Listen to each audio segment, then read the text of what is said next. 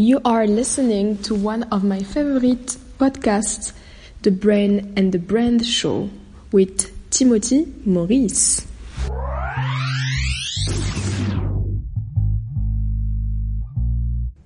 Welcome to the Brain and Brand Show. I'm Timothy Maurice.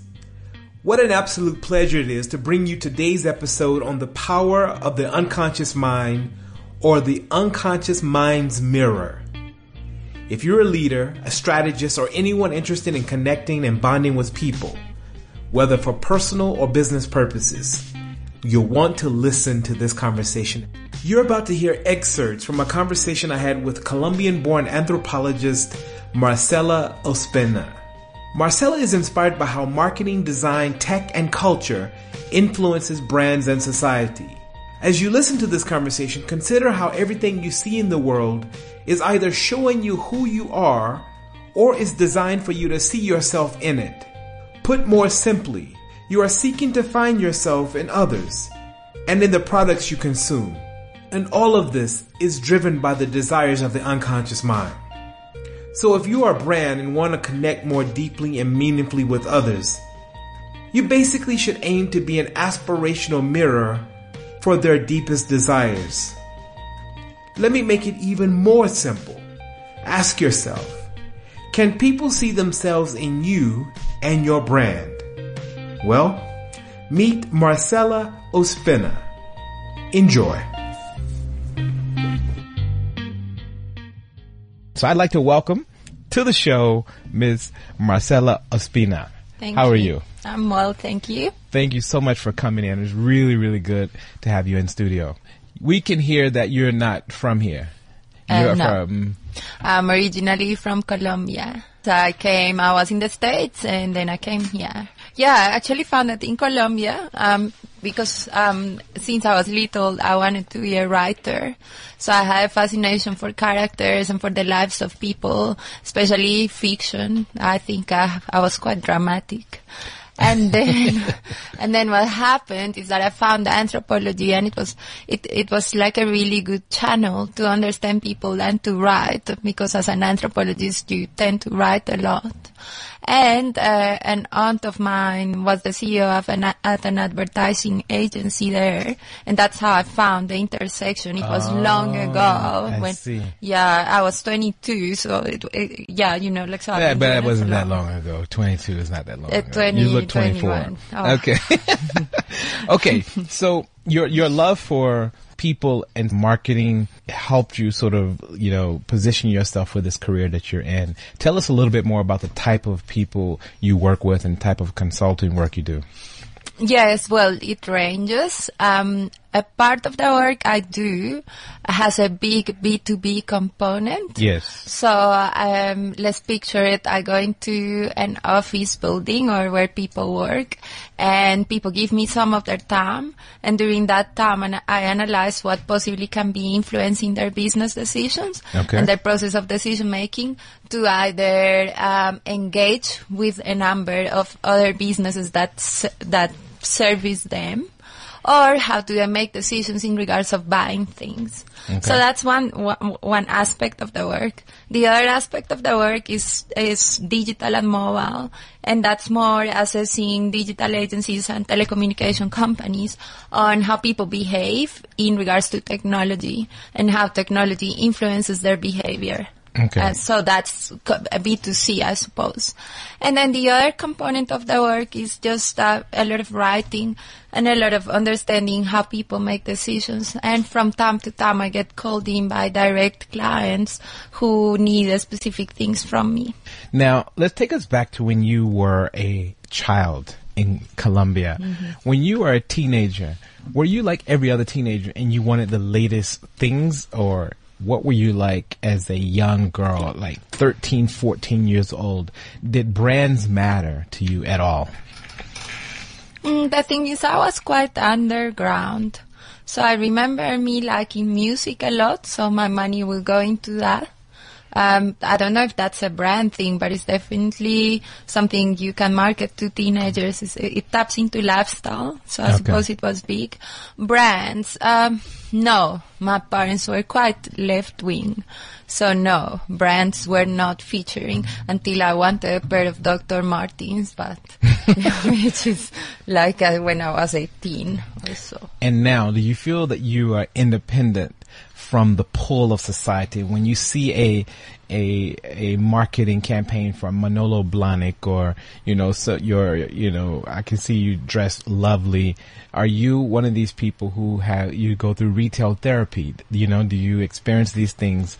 Uh, or you are you an alien? Are you above the rest of us? No, I think you're gonna laugh at the answers I'm gonna give you throughout this interview because I actually hate shopping. So I've developed this new habit of online shopping and my friends bring me a stuff from overseas. But it, that's because I know the shops and I know that Sure. the clothes fit me and whatnot. So yes, I am a consumer like any other. It's just that my habits are slightly different in that I don't like going to the actual shops and I don't like overpaying for what I know it's worth less. oh wow So, but but then again, it's my work, so I do understand one or two things. you know when it when it comes to understanding the consumer and how many consumers are physically chained and to a, relationship.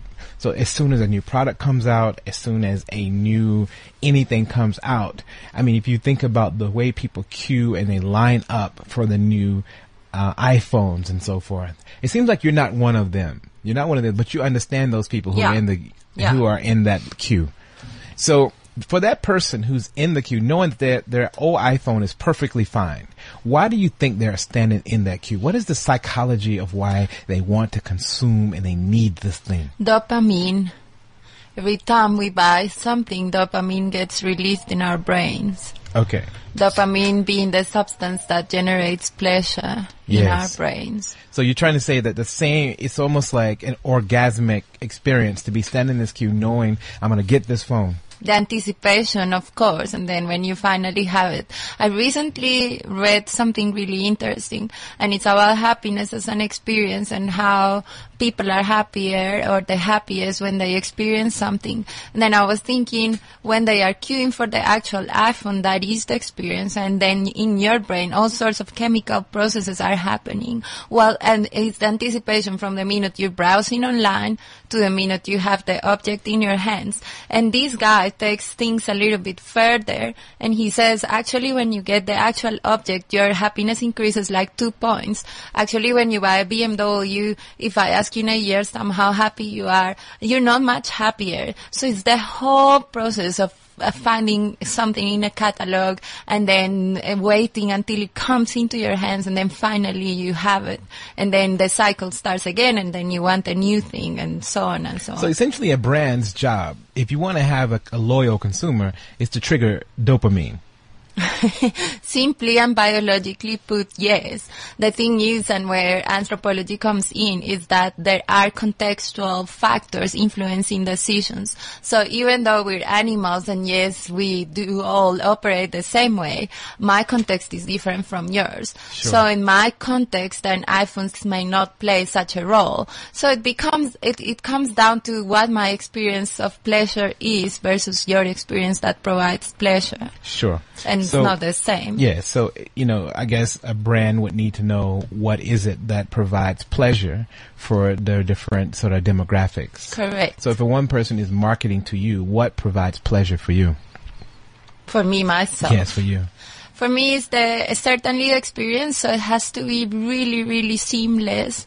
Everything has to go very quickly, and I need to find the size. And if I know I'm four, I need to know that four is gonna fit me, and you know, and I know the material, and I know, you know, it's that kind of thing. I'm very As long as it's, anal it's about quick, it. it's quick, and you're very anal, getting interested.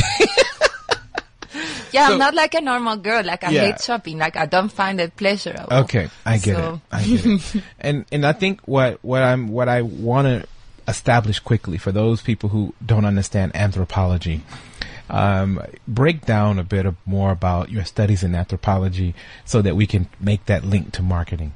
Well, it's actually quite simple. Anthropologists study culture, any any culture, and they study symbols and things that are unseen in that culture. So it's things like, for instance, in, in these days in social media, it's what language are people using and tacit meanings behind that language. That's a symbol of culture Like selfie, like, like a selfie, like um, like snackable content, which I use a lot. Like, what does that mean? What is the meaning of that? And then it becomes relevant to marketers for many different reasons. The one being is that we're cross-pollinating, so brands are not local exclusively anymore, and you need to understand different meanings of for brands in cultures. But also within the same culture, as I'm explaining, context is really important and decision making because context influences the decisions we make. And as we know, not everybody is the same. We're not all alike. Sure. So, and there are products that don't understand, they, the brands don't understand why are not, why aren't we tapping into this market if Now- we're doing all the right things? What brands simply override people's ability to make rational decisions. Mm. How does the emotion play into the consumer and their relationship with product? It's huge. It's huge. It takes you back in time. So some psychologists argue that in culture you have imprints and that are in your brain, they like your DNA, like why you like the smell of some things versus the smell of other things. So I think brands tap into those emotions of nostalgia is a big one, of survival is also a big one, and uh, uh, things like compassion and like general human values as well, which is why brands that are that have like a very emotional sort of imprint in people's brains are so long lasting and strong. I want to go back, Marcela, and um, I want to sort of share some of the some of my thoughts and get your thoughts around some of the quirkier things about human behavior, especially when it comes to gender. I heard somewhere that women wear high heels to mimic a particular positioning in our evolutionary history. Some sort of scientists believe that what happens is when you put on heels, your thighs tense up and it mimics a signaling to the world. Now I know this is very controversial, so as an anthropologist, I wanted you to sort of respond. Are you wearing heels today? I am. and I do it for the same reasons, but I think, uh, listen, um, uh, to answer your question, uh, it's, it's not so quirky. Unfortunately, my answer is quite nerdy. But um, there is a component to behavior that is uh, evolutionary. And if you track behavior, you will always find a, a reason that is evolutionary, like the one you just named, which is mating. So 90% out of 100% of the times, we are doing things so that we can find the person who we're going to reproduce with. But, and there again, anthropology comes in and, and, and I suppose any kind of human sciences to counteract those arguments and say, well, yes, sure, but we, at the same time we're evolving, maybe we're evolving in different directions and you'll see like now with the new age movements and with things that are more, slightly more spiritual and less geared towards evolution as reproduction. Sure. And sure, our behavior starts changing in different directions. And I think it is important, sure, to consider those reasons that are purely instinctive, but to also consider reasons that are cultural, that are about um, we're running out of resources, maybe reproduction is not so key anymore. So maybe the deeper driver could be the subconscious deeper driver could be reproduction, but then there's a cultural influence that says that if I can project myself in a particular way, I'm going to be favored and people are going to receive me better. Uh, that it's not linked to reproduction. Correct. But this this all happens. What is fascinating about, and I love it, is that this all happens at, at a subconscious level. Yes. So we're not walking around saying, okay, my main goal in life is reproduction. We're walking around thinking we're doing the things we're doing, and we just do them. Sure. And it is the job of people such as me and others to understand why. So if a marketer is able to tap into some of those subconscious drivers, then they can really sort of drive a better relationship with the consumer. Definitely, they will be very successful. Very successful. Mm. Awesome. Which is why, for example, Estee Lauder has been extremely successful. I mean, that sort of brand is extraordinary in terms of even when the economy weakens, apparently lipstick sales grow up. Mm, I've heard that as well. Quickly, before we continue, please take a moment and rate the show and leave a comment. It will mean a lot to me. Now, here Marcela shares her experience with how creatives should link creativity with the business's goals and objectives. And multidisciplinary knowledge and the other thing is the integration between creativity and marketing and business. So how can you, as a creative person, maybe um, integrate better with business with business processes because I've been doing so much B2B work that I've realized the biggest uh, disconnect is how um, creative people don't see business objectives for what they are. And I think that has a lot to do with that, with, with not questioning what the business um, brief is, what, what these persons sitting on, uh, sit on the client's shoes and see what their KPIs are. Got it. You, you see, Got and it. I think, I think we're gonna see more and more of creative thinking in business. Not, not all brands will follow this, only the progressive ones. Sure. There are people already doing it, like Discovery does a good job. Sure. And some of my clients are banks, and I think even though they do, don't do it properly by by any means, they want to. Got it. So, and you you do. Unfortunately or fortunately, you need a budget backing this up because if you want to hire someone like me, then you need extra money to do that. And on top of that, you need a creative person and a marketing strategy. Got it. Thanks so much for listening. And do share this episode with anyone who believes they can become a mirror for someone else to help find themselves. You can find the details for connecting with Marcela in the show notes. Until next time.